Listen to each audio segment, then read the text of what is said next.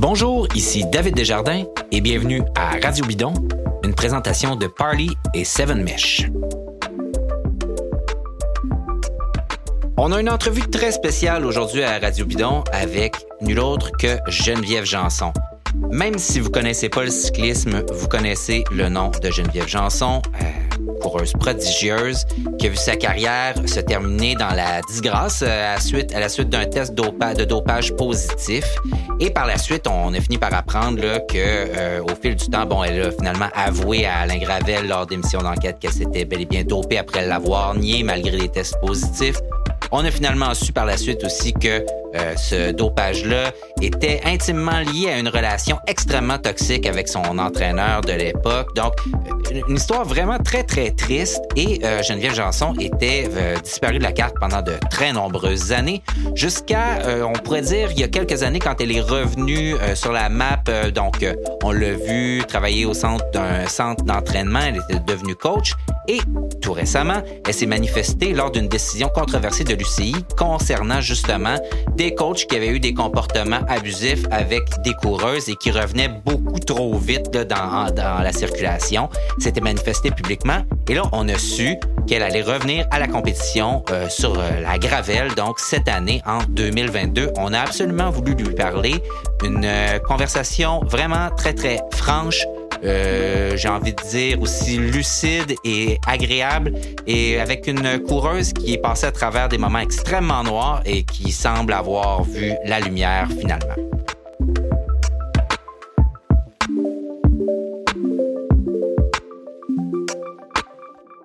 Bon, hey Geneviève Jeanson, comment ça va?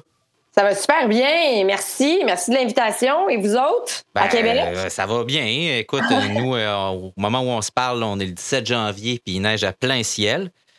Donc, on est loin de sortir autre chose que des fat bikes dehors pour ce qui est des vélos. Quand on s'est parlé un peu, tu me disais que tu t'amuses un peu sur Zwift, toi, c'est ça? Oui, thank God for Zwift, là, parce que si je me rappelle, quand je faisais de la compétition, il y a... Mon Dieu, maintenant, presque 20 ans, là, ça n'existait pas Zwift. Alors, quand on avait une journée qui était pas super belle, on mettait la radio, on embarquait sur notre petit trainer et on regardait le mur pour la durée de l'entraînement. Fait que c'est vraiment plaisant, Zwift. Et j'aime beaucoup ça. J'ai tout fait les niveaux. Je suis rendue au niveau 50. Je suis même pas encore tannée. T'sais, sérieusement, c'est vraiment quelque chose que je regarde maintenant et je me dis... Quel bonheur d'avoir ça, parce que même si j'aime beaucoup le vélo, j'haïs ça avoir froid et j'ai pas embarqué sur le fat bike. Okay. Je l'ai essayé. C'est peut-être parce que, tu sais, j'habite dans une super belle région pour faire du vélo. Là, on est proche des frontières de l'Ontario, à Saint-Lazare. Donc, c'est toutes des routes de campagne. Il n'y a pas beaucoup de trafic. Tu sais, l'asphalte en Ontario est merveilleuse. Il n'y a pas de trous. C'est génial. Mais bon, pour les pistes de fat bike, ça nous prend un petit peu de distance, là. Il faut conduire un peu, tout ça. Puis bon, j'ai essayé au Mont-Rigaud et tout, puis j'ai pas capoté, là. Je sais pas si c'est parce que je trouvais le vélo trop gros, ça allait trop lentement, mais oh my God. Fait que j'ai pas embarqué là-dessus, mais oui, je roule pendant l'hiver. J'aime bien ça. C'est bien le fun. OK. Tu me dis que tu es rendu au niveau 50, etc. Puis la raison pour laquelle on parle, c'est parce que tu as annoncé dans une entrevue à Cycling News que tu allais revenir à la compétition. Puis là, j'allais te dire, tu peux sortir la fille de la compétition, mais pas sortir la compétition de la fille. Donc, même quand tu vas sur Zwift, tu veux te rendre encore au 50e niveau. Donc, tu vas aller jusqu'au bout de cette affaire-là. Ça m'a assez surpris quand tu as annoncé que tu revenais à la compétition à la Gravelle. On s'attendait, je pense qu'il n'y a pas grand monde qui s'attendait à ça. De ce que j'ai compris, si on t'avait dit ça il y a 2 ans, toi non plus, tu n'aurais pas pensé que tu allais faire ça. Jamais de la vie. Jamais de la vie. C'est vraiment un processus que je trouve super plaisant et super surprenant en même temps. Parce que bon, j'ai arrêté le vélo sur une mauvaise note. Même sans parler du test de dopage échoué ou tout ça, j'avais tellement pas de plaisir dans ma vie que pour moi, le vélo, là, c'était quelque chose que j'haïssais faire.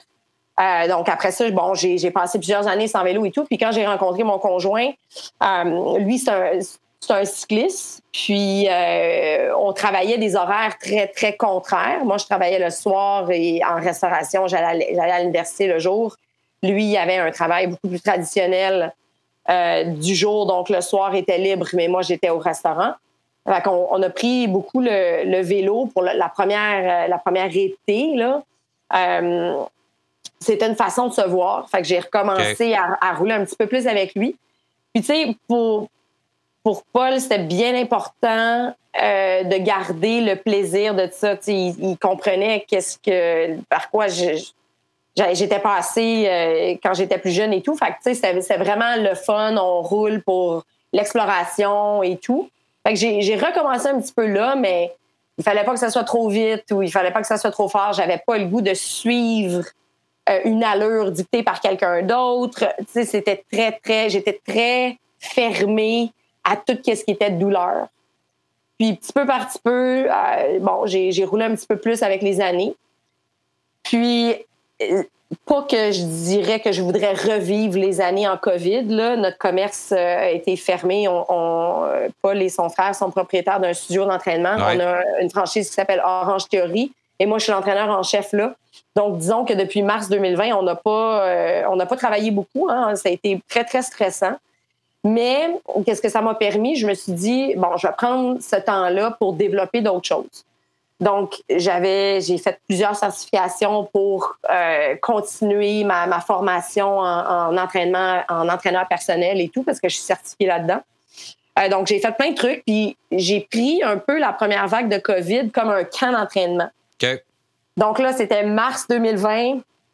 Je me suis dit, OK, tu sais, j'ai tout ce temps libre-là. Donc, ma poursuite intellectuelle, ça va être pour continuer mon éducation dans le domaine du sport et de la compétition et des athlètes et du corps humain. Mais je vais avoir besoin aussi d'un outlet là, pour toute l'énergie que j'ai. Tu sais, moi, j'ai une job qui est quand même physique. Je suis debout sur mes pieds. Je suis tout le temps occupée à faire quelque chose. Fait que l'idée de rester assis sur un divan pendant des heures et des heures, ça me tentait pas trop. Fait que j'ai pris le lockdown ou les restrictions sanitaires en me disant « Parfait, je vais tout faire les badges de Zwift. » J'avais besoin d'un plan pour rester. C'est comme ça que ça a commencé. C'est comme ça que ça a commencé. Puis là, je me suis rendu compte que j'étais capable de faire 4 heures, 5 heures, 5 heures et demie, 5h45 pour les badges les plus longues. Là. Hey, de Zwift! Oui, de Zwift. T'es forte dans la tête. Je trouvais même pas ça difficile. Okay. Ben oui, je trouvais ça difficile, tu sais, mais je veux dire, ça passait vite. J'étais contente de faire ça. Donc, ça a comme cliqué avec ça.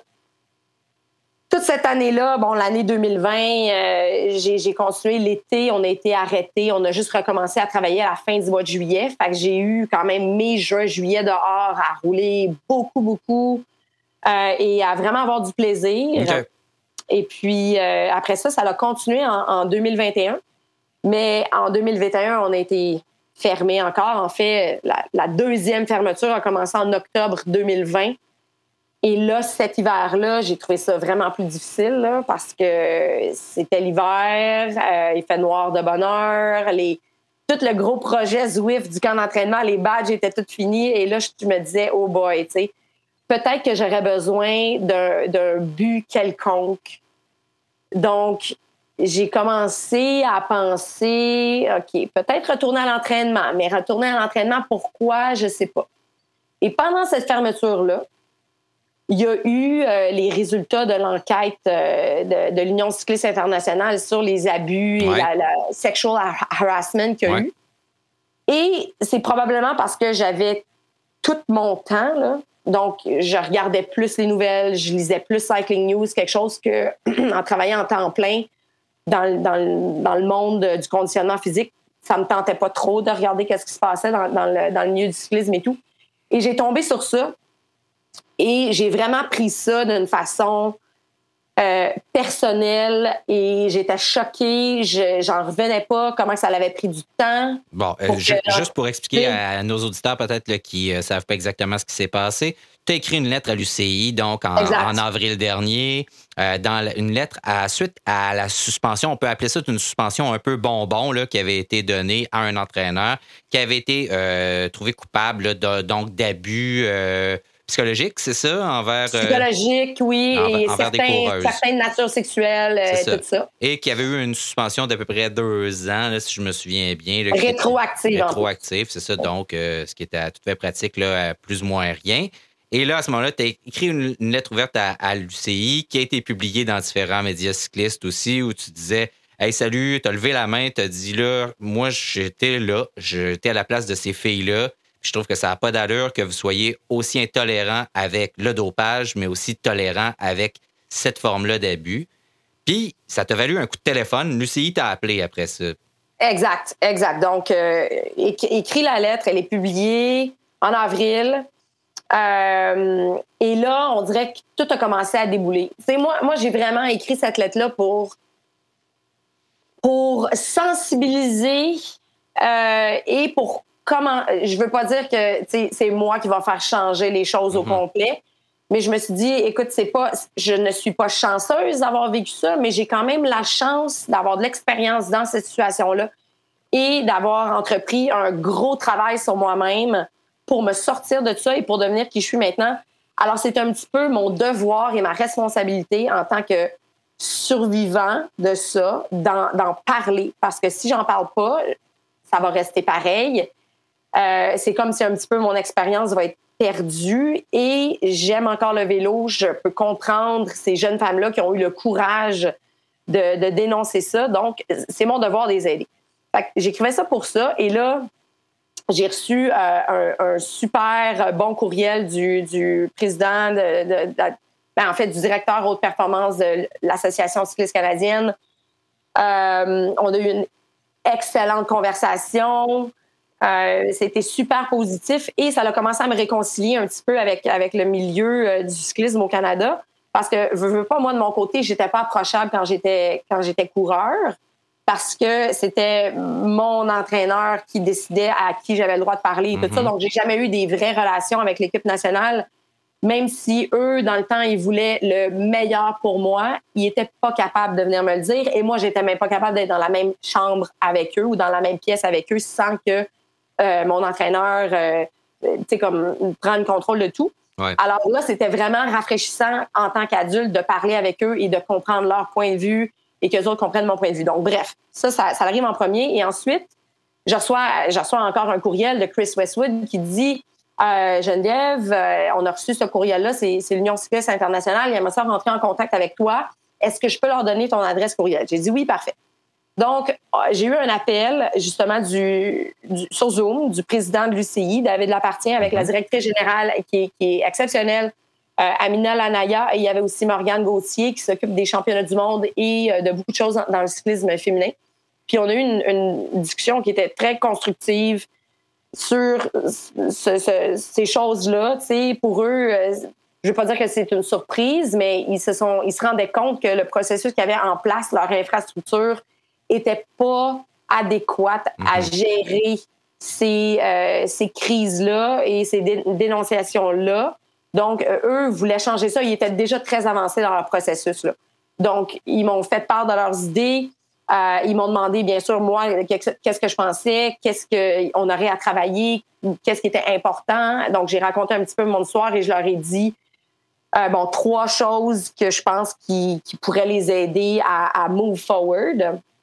Et on a fini. Je me suis sentie vraiment très écoutée et appréciée. Et je sentais que je faisais partie de leur équipe. Là. Ils étaient vraiment super le fun et très, très plaisant. Ça a été une discussion qui était vraiment plaisante. Là. J'ai beaucoup apprécié. Donc, après ça, ils m'avaient dit dans l'appel qu'ils allaient ouvrir un poste de manager d'éducation et d'intégrité à l'UCI. Donc, moi, c'est sûr que ça m'a jeté la puce à l'oreille un peu. Donc, j'ai attendu que l'annonce soit faite. Je me suis fait envoyer la description pour l'emploi et tout. Et j'ai appliqué sur ça. Et pendant ça, j'ai appliqué au mois de juin. Donc, le poste a été affiché pendant longtemps.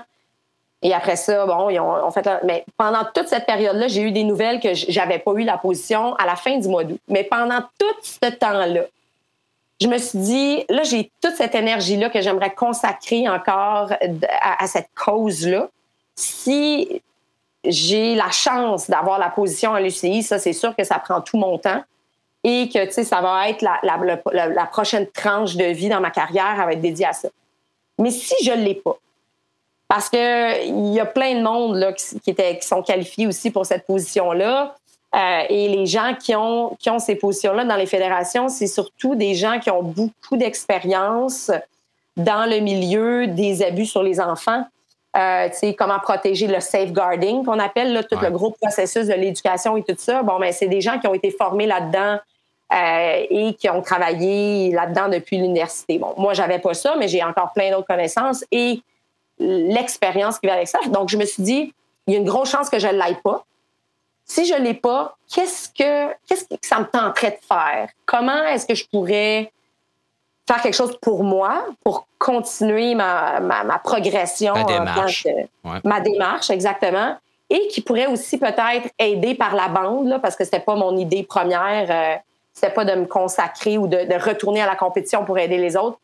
C'est vraiment pour moi que j'ai choisi ça, mais là, c'est là que l'idée a germé, puis je me suis dit, sais-tu quoi, je pense que c'est le temps que si j'ai pas la position, je pourrais peut-être retourner à la compétition et ça va être en gravel bike parce que je recherche une expérience et une aventure. Ça me tente pas de faire une course, un crit ou une course sur route, ça me tente plus. Mais l'idée de partir pour 6 heures ou 8 heures et de passer au travers d'une gamme d'émotions et d'une gamme de sensations, ça me tente. J'ai comme l'impression, Geneviève, en t'écoutant parler puis en relisant les trucs que tu as publiés, que c'est comme si ce processus-là, la lettre que tu as écrite à l'UCI à ce moment-là, la façon dont ça a été reçu très, très positivement, bon, ta décision de revenir à la compétition, c'est comme si ça venait clore là, les 15 dernières années là, à partir de tes aveux. Là, donc, bon, il y a eu le test antidopage, mais après ça, il y a eu la saga médiatique qui s'est conclue avec les reportages d'Alain Gravel. Puis là, à partir de là, ben, tu partais de loin, puis tu as passé 15 ans à te reconstruire. Puis que ça, c'est comme la fin de cette reconstruction-là. Mais avant d'arriver à la fin, j'aimerais ça, là, ben, tu partages avec nous les détails que tu veux, mais qu'est-ce que tu as fait pendant ces 15 années-là, justement, pour te rebâtir? Parce que là, c'était la terre brûlée, il fallait que tu repartes, puis qu'il y avait beaucoup de choses à reconstruire. Là. C'était vraiment difficile. Quand je me suis finalement sauvée là, de l'entraîneur et tout, ben, je sais pas, on dirait dans ma tête, je me disais, ça va être facile, ma vie va revenir instantanément. Ouais. Mais c'est pas ça, tu sais, je me suis retrouvée, bon, je suis restée en Arizona parce que je voulais pas revenir au Québec, en partie parce que je voulais pas que personne me dise quoi faire, même si c'était les meilleures intentions du monde pour m'aider à ma réhabilitation et tout. Je voulais découvrir qui j'étais. Et j'aimais beaucoup l'Arizona, donc je voulais rester là. Je suis restée là, mais là, j'étais seule. Puis, c'était positif dans le sens que j'étais très loin de tout ce qui se passait dans les médias et tout ce qui se passait d'influence extérieure, mais en même temps, de se retrouver seule avec tous ces gros secrets-là. Parce que, si tu te souviens, quand j'ai avoué tout ça, j'ai pas parlé du tout des abus. Parce que, puis ça, c'est jusqu'à récemment, j'aimais mieux être reconnue pour quelqu'un qui a échoué un test de dopage. C'était moins dégueulasse que d'avoir associé à mon identité ou d'être reconnue pour quelqu'un qui est survivant de tous les abus que j'ai vécus. T'aimais mieux être une tricheuse qu'une victime dans l'œil du public. Exactement. Parce que pour moi, le dopage, c'était moins sale que qu'est-ce que j'avais vécu, puis je voulais pas en parler. C'est capoté quand même. J'espérais que ça allait mourir ou que ça allait disparaître, mais ça disparaît pas. T'sais, à un moment donné, il faut que tu gères ça, il faut que tu apprennes, il faut que tu comprennes qu'est-ce qui s'est arrivé. Puis après ça, you have to move on. T'sais. Fait que ça m'a pris vraiment beaucoup de temps. Ben, en fait, ça m'a pris quasiment 15 ans à en parler des abus. Je pourrais dire que ça, c'est arrivé en même temps, à peu près au même temps que j'ai écrit la lettre à l'UCI, que là, j'ai dit, OK, Jen, go. Tu n'auras pas cette chance-là pendant 100 000 fois, puis je pense que c'est maintenant. Mais ça, je dois dire que ça fait partie aussi. Tout est, Donc, pour en revenir à ta question, on reviendra peut-être à ça tantôt. Dans les derniers 15 ans... De ton processus thérapeutique, finalement. Là, ouais. Et bon, dans la première, je te dirais, 18 mois jusqu'à 2 ans, j'ai rien fait. J'avais un petit peu d'argent sauvé. Mm-hmm. Puis, j'ai voyagé un petit peu partout au travers les États-Unis. Bon, j'ai fait la fête. Tu sais, là, je voulais vraiment trouver... J'avais jamais bu... Tu sais, j'ai bu mon premier verre, j'avais 25 ans, là. Fait que j'ai fait un peu la fête, j'ai voyagé, j'ai essayé d'autres sports jusqu'au jour où est-ce que j'étais prête un petit peu à retourner à l'école.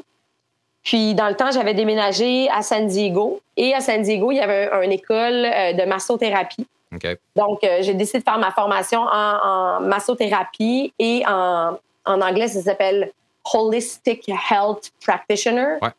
Tout le côté holistique de la patente, là. Donc, j'ai fait cette formation-là. J'ai adoré ça. Puis, tu sais, ça m'a comme remis un peu dans le mindset de l'école. Ensuite, j'ai appliqué dans un community college aussi à San Diego. J'ai fait 1 an de community college. Donc, les sciences... parce que là, encore à ce point-là, j'étais pas certaine si j'allais revenir au Canada ou si j'allais rester aux États-Unis. J'avais des visas étudiants, tu sais, puis je voulais rester là-bas. Mais, donc, j'ai fait 1 an au Community College à San Diego en sciences. J'ai aimé ça aussi. Puis, on dirait que tout d'un coup, je me suis rendu compte que tout le travail que j'avais fait sur moi-même, là, que je pouvais faire, était fait. Et là, pour continuer à progresser, il fallait que je revienne au Québec. Je voulais, tu sais, j'étais loin de mes parents, ça faisait longtemps. Oui, ils venaient me visiter, mais je les voyais pas beaucoup. Donc, c'était quoi vivre au Québec? C'est quoi les Québécois? Tu sais, j'ai été partie quand même 15 ans et c'était des années qui étaient formatives, là. Je suis partie de la maison tout de suite en secondaire 5. Après ça, j'étais aux États-Unis quasiment à 100% du temps jusqu'à l'âge de 30 ans. De manière anonyme aussi, là, tu vivais pas dans la perception que les gens ont de toi quand tu étais là-bas aussi. Tu sais, personne à San Diego, ou en tout cas très peu de gens savaient c'était qui Geneviève Jeanson, connaissaient pas ton histoire. Revenir au Québec, ça voulait dire aussi faire face à la musique. Oui, mais tu sais, j'avais commencé à avoir des psychologues là-bas. Puis j'imagine que mon expérience aussi à San Diego et à Phoenix, des gens qui me connaissaient pas et qui m'appréciaient pour qui j'étais sans connaître c'était quoi mon passé, ça m'a donné beaucoup de confiance. OK. Alors, t'étais autre chose que ça, là, que exact. Comment les gens te voyaient, là, ouais. Mais pendant hyper longtemps, moi, je me suis fait dire tout le long de ma carrière, tu feras jamais rien dans la vie parce que, tu sais, t'es pas intelligente, t'as pas d'école, t'as pas d'éducation, sans moi, tu feras rien. Fait que, veux pas, tu restes avec ça. Puis, j'étais bonne à l'école, mais c'est vrai que j'avais juste un secondaire 5. Alors, qu'est-ce que je fais maintenant que je suis rendue à 26, 27 ans, 28 ans? Est-ce que je retourne à l'école? Bon, moi, j'ai commencé tranquillement à faire ça. Donc, je reviens en juillet 2012 au Québec, de retour chez mes parents, de retour au cégep. Alors, c'était super important pour moi de retourner à l'école. Je voulais vraiment poursuivre ça. Et c'était pour ma confiance à moi. Donc, je suis retournée au cégep en sciences santé. C'était difficile en premier parce que même si j'avais fait une couple d'années à San Diego, c'était pas de la chimie, c'était pas de la physique, c'était pas électricité, magnétisme, les maths avancées, tout ça. Fait que la première session, j'ai trouvé ça difficile, mais c'était vraiment de me remettre dedans. Puis après ça, là, ça l'a embarqué. Puis je suis allée au Collège international Saint-Anne à la Chine. J'avais fait mon secondaire là-bas aussi, au Collège Saint-Anne, qui était... Donc, maintenant, ils ont les deux. Et j'ai eu une très, très belle expérience. Et après, j'ai continué à l'université en neurosciences. Pendant ce temps-là, est-ce que tu continues ton cheminement? Parce que, bon, c'est pas réglé. Tout le monde... il s'est passé un paquet d'affaires. Il y a un film qui est fait inspiré de ta vie. Il y a toutes sortes de choses comme ça. On en reparlera après, si tu veux, là. Mais toi... D'un point de vue là, psychologique, thérapeutique, tout ça, tu as des blessures à régler, tu passes... Donc, en parallèle à tout ça, tu continues de te soigner puis de prendre soin de toi. Là. Exact, oui. Puis le psychologue que je suis allée chercher, qui m'a été recommandé par une très bonne amie à Montréal, j'ai commencé avec lui, pas tout de suite quand je suis revenue, peut-être l'année d'après, hein, je suis en 2013-ish. Mais là, tout a débloqué. On dirait que le fait d'être revenue, je me rendais compte de encore certaines limitations que j'avais, que je voulais pas vivre avec ça toute ma vie. Mm-hmm. Parce que, tu sais, bon, le travail que j'avais fait aux États-Unis était bon, mais c'était des petites pelures. Mais là, quand je suis arrivée à Montréal, on dirait que j'étais dans une autre mission et le psychologue que j'avais ici, maintenant je le vois plus, ça a été un match. Tu sais, là, ça l'a vraiment cliqué, puis je faisais confiance, puis lui, il savait exactement comment me pousser. Et là, ça l'a comme décollé. Okay. Fait que oui, j'ai continué ma réhabilitation, si on peut dire ça comme ça, ici. J'ai continué à travailler en restauration. J'ai pensé longtemps, toujours rester dans ce milieu-là que j'aimais beaucoup. Puis bon, la neuroscience, après un an à l'université, je me suis rendu compte que travailler dans un laboratoire, c'était absolument pas pour moi. La neuroscience, c'est quelque chose qui est un hobby que j'aime beaucoup, que je suis très curieuse, que je vais toujours aimer, mais de là à être à l'université et de m'en aller là-dedans comme carrière, c'est comme je me suis rendu compte que c'était pas pour moi et j'avais le cœur brisé. Parce que là, c'est comme si je m'étais dit « Parfait, tu sais, ça va être ton prochain chemin dans la vie, puis c'est cool, puis tu sais, je voulais étudier comment ton alimentation pouvait affecter tes connexions au cerveau, la production d'hormones, tu sais, j'avais tout un plan pour ça, mais le day-to-day de ça, j'étais comme « Oh my God, I'm gonna die, je vais mourir de ça si je fais ça ». Fait que là, ça, c'était un autre comme, bon, ça, c'est arrêté. Qu'est-ce que je fais maintenant? Et c'est là que j'ai rencontré mon conjoint au restaurant où est-ce que je travaillais, dans un de mes soirs off que j'étais là, dans un souper d'amis. Et là, ben toute une autre porte de ma vie s'est ouverte.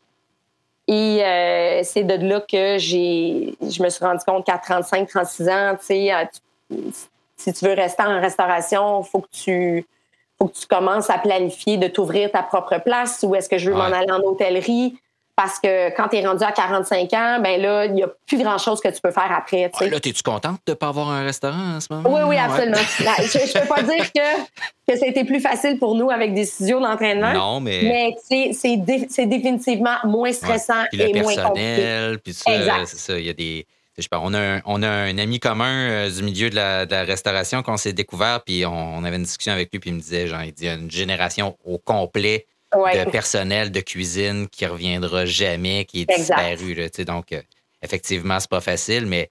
Fait que là, toi, tu t'es retrouvé...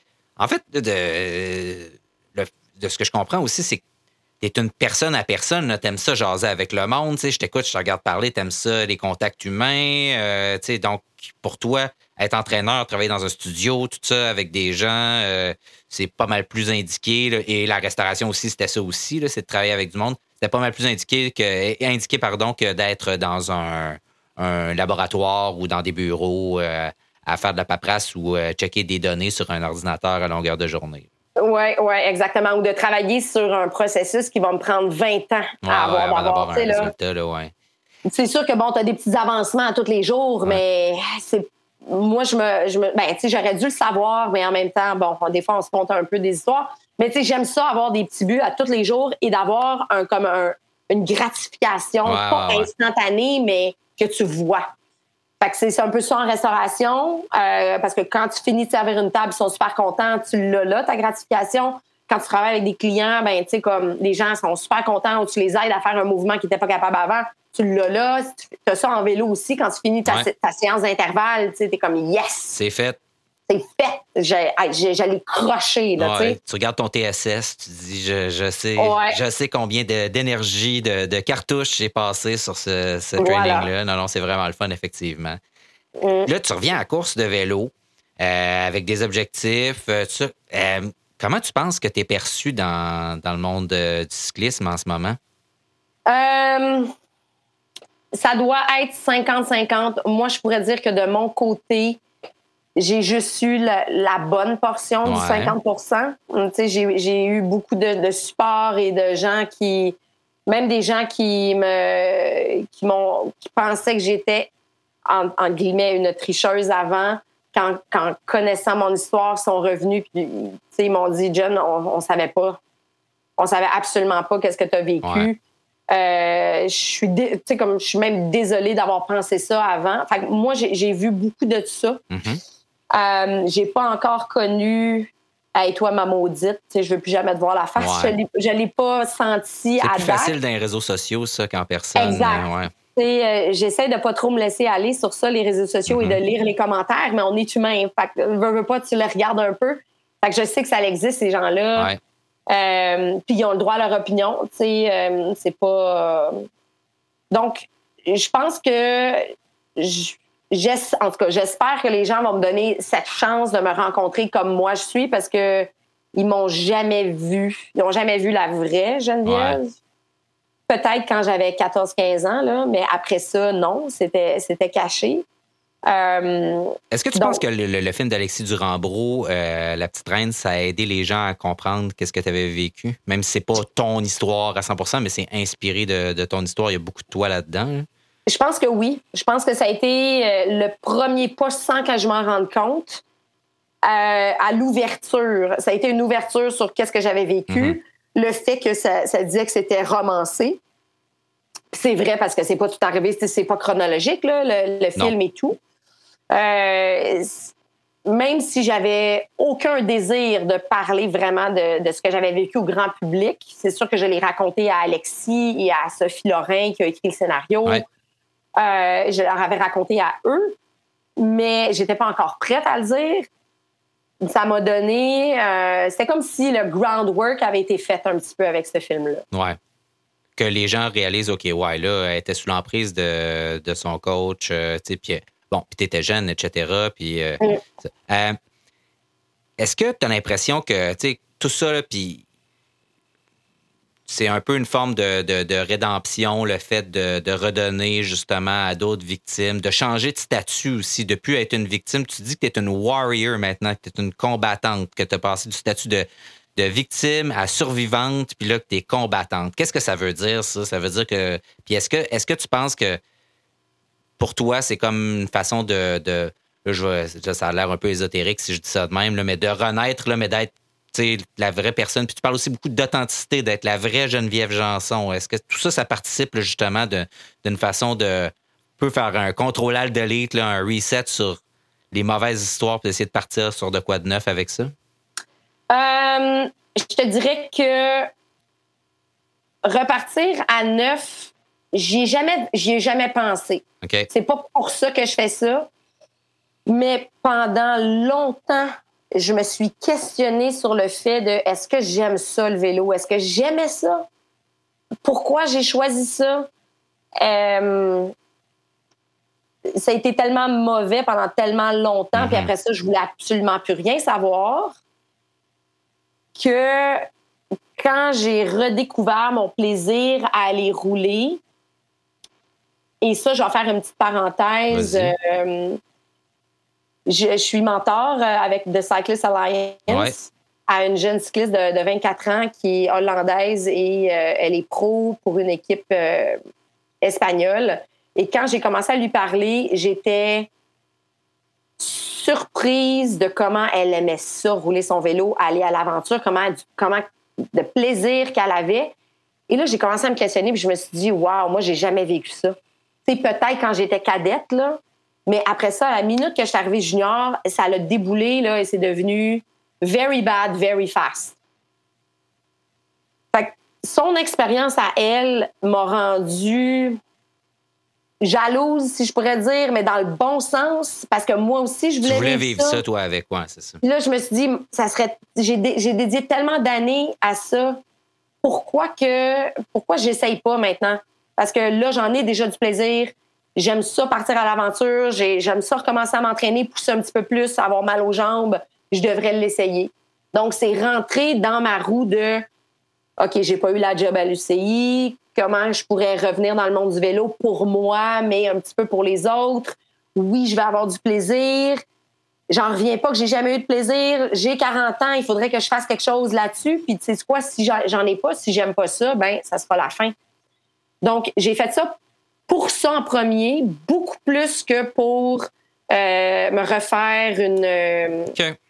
Je sais pas, tu sais, une réputation dans le milieu du vélo, mais de redonner aux autres, surtout dans le milieu des abus dans le sport, là, parce que des abus, il y en a de toutes formes. Bien, ça, ça vient vraiment, je pense, avec le processus de guérison que je pense que plusieurs personnes qui sont victimes, qui ont été victimes, qui deviennent des survivants et des guerriers. Je pense que c'est un processus qui est similaire au travers de tous les abus qu'on peut avoir dans la société, tu sais. Mais qu'est-ce qu'on peut pas prédire, c'est le temps que ça va prendre. Okay. On récupère tout dans un timeline différent. Et moi, c'est juste arrivé que là, c'est tout arrivé en même temps et le timing était bon. Fait que je ne sais pas si je réponds à ta question, mais... Oui, puis il y a une affaire que j'aime, Geneviève, puis que j'ai lue, puis qui m'a fait plaisir. Puis je ne sais plus c'est dans quelle entrevue, mais ça doit faire partie du processus aussi, c'est que il y a des bouts là-dedans que tu prends qui t'appartiennent. Tu te dédouanes pas complètement parce que tu étais victime d'abus. Tu as dit, moi, j'ai quand même pris des décisions, puis il y a des affaires que j'ai faites qui n'avaient pas d'allure, puis je suis en partie responsable de ça. Mais il y avait un contexte, puis j'étais là-dedans. Puis, fait que j'ai trouvé ça vraiment cool, la façon, puis vraiment sain, en fait, la façon dont tu as l'impression de le voir en ce moment où tu dis, c'est pas 100% de la faute à quelqu'un d'autre. J'étais là,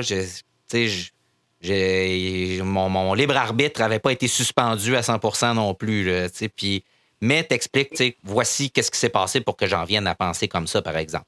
Oui, exact. Je pense que c'est important. Je dis aussi, on a tout... Ben c'est ça, le contexte est important, les outils qu'on a, la maturité qu'on a. À un moment donné, ben c'est ça. C'est tout ça que je voulais démêler là, dans ma tête. Ça a l'air d'être pas pire démêlé. Oui, ça s'en vient, là. Ouais. Il y a un bon bout qui est fait. Écoute, j'ai vu... Là, tu as un beau programme. Tu peux passer les douanes, parce que, bon, ça va être difficile de faire des courses, peut-être ou pas, on le sait pas trop, là, aux États-Unis cet été, cet automne. Je finis. J'ai vu dans ton programme que tu as les 100 abeillettes dans ton programme. Puis là, ben, les auditeurs peuvent pas voir, mais tu me fais un gros sourire en répondant à ça. Lynn Bessette, on ne peut pas dire que ça a été une grande histoire d'amour dans le passé, dans l'époque où vous coursiez ensemble. Est-ce que c'est-à-dire que vous êtes réconciliés, toi et Lynn, que c'est terminé, que vous avez mis ça derrière vous autres? Oui, on s'est réconciliés et c'est 100% Lynn qui a commencé ce processus-là. C'est sûr que, moi, de mon côté, je pouvais comprendre tout le mal qu'elle a eu, tout le chagrin qu'elle a eu avec ma situation. Et surtout avec le fait que qu'est-ce que les gens connaissaient, Lynn inclusivement, était que j'avais échoué un test de dopage. Ouais. Parce qu'elle aussi, elle s'est fendue en 4 ou en 1000 morceaux pour être la meilleure cycliste qu'elle pouvait être. Donc, je peux comprendre sa colère et ses déceptions et tout. Donc, moi, de mon côté, je le savais, mais j'avais pas encore le courage d'y écrire parce que j'avais jamais eu, tu sais, je sentais pas que c'était ma place de lui écrire en premier ou de reach out. Ouais. Et quand on a ouvert le studio en 2018, il y a un article qui a paru dans la presse. Et suite à cet article-là, elle m'a écrit un message sur Facebook avec plein de bons mots. Puis elle me souhaitait vraiment bonne continuation. Donc, quand j'ai eu son premier message, là, j'étais... J'étais sans mots, là. C'était comme... Le sentiment que j'ai eu à ce temps-là, c'était comme si j'avais retrouvé une grande sœur. Ou, tu sais, si j'avais été pardonnée. Mm-hmm. J'étais, là, vraiment touchée. Donc, je lui ai réécrit, puis elle m'a invitée à répétition, à aller la voir. Ça n'allait jamais arriver parce que, bon, quand on a un commerce avec des employés, il y a tout le temps quelque chose qui arrive et c'est 7 jours sur 7. Donc, j'ai pas eu encore la chance de retourner son invitation et de me rendre dans les cantons de l'Est pour aller la voir. Mais on a ouvert le dialogue et encore une fois, pendant les années, ça c'est en 2018, donc au cours des années, bonne fête, joyeux Noël, bonne année. Mais là, plus récemment, avec les nouveaux développements, donc encore une fois, avec la lettre que j'ai décidé, quand j'ai décidé de m'ouvrir pour écrire la lettre à l'UCI, On a recontinué notre conversation. Et je pense que c'est une de mes plus belles victoires, là, c'est d'être réconciliée avec elle. Elle a montré beaucoup de générosité, un super grand cœur. Puis je pense qu'on est les deux dans une partie de notre vie. Elle aussi, elle a travaillé probablement sur plein d'affaires qui l'achalaient là, dans sa vie ou dans sa propre personne. On a tout un processus différent. Donc, j'en suis vraiment reconnaissante. Puis, l'année passée, elle m'a invitée à son événement. J'avais pas de gravel bike. Fait que j'ai dit, malheureusement, j'irai pas là avec des 25, là.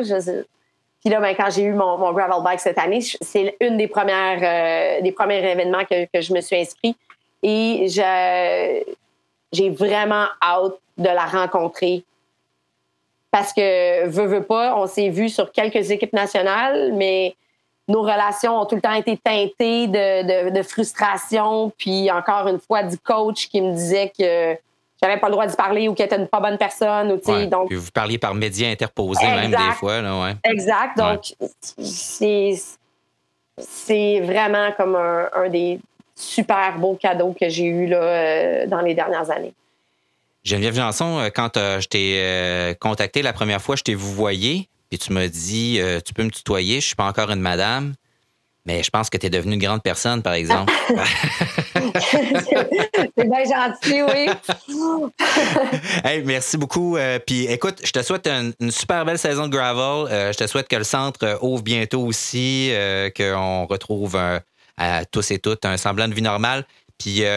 sais-tu, ça fait du bien. Je suis content de t'avoir parlé. Ça me fait du bien. Moi aussi, c'est comme si on je pense pas qu'on le ferme, là, mais c'est comme si on tournait la page d'une histoire là, sombre du cyclisme québécois. Mais là, on sort de la forêt de ronces, là, puis on arrive dans quelque chose de beaucoup plus lumineux. Puis j'ai envie de dire aussi, là, émotivement, psychologiquement, intelligent aussi. Là, c'est un super beau parcours que tu as. J'espère que ça peut inspirer plein de monde dans le cyclisme qui ont vécu des difficultés, mais aussi ailleurs dans leur vie.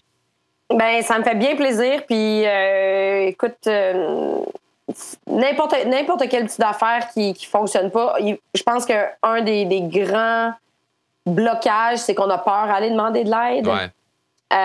Donc, j'encouragerais tout le monde là, qui se sente un petit peu dans un dead end ou dans une spirale qui descend, là, n'hésitez pas. Allez chercher de l'aide professionnelle, ça vaut la peine. Des fois, ça sera pas comme... Moi, je suis restée là-dedans pendant vraiment longtemps. Ouais. Mais des fois, ça veut pas dire qu'on va être là-dedans 10 ans. Des fois, c'est juste une couple de séances. Tu sais, ça nous débloque. Fait que, gang, si vous écoutez le podcast... Madame Geneviève vous dit, n'hésitez pas. Merci beaucoup, Geneviève Jeanson. Hey, ça fait plaisir. Salut. Bye-bye.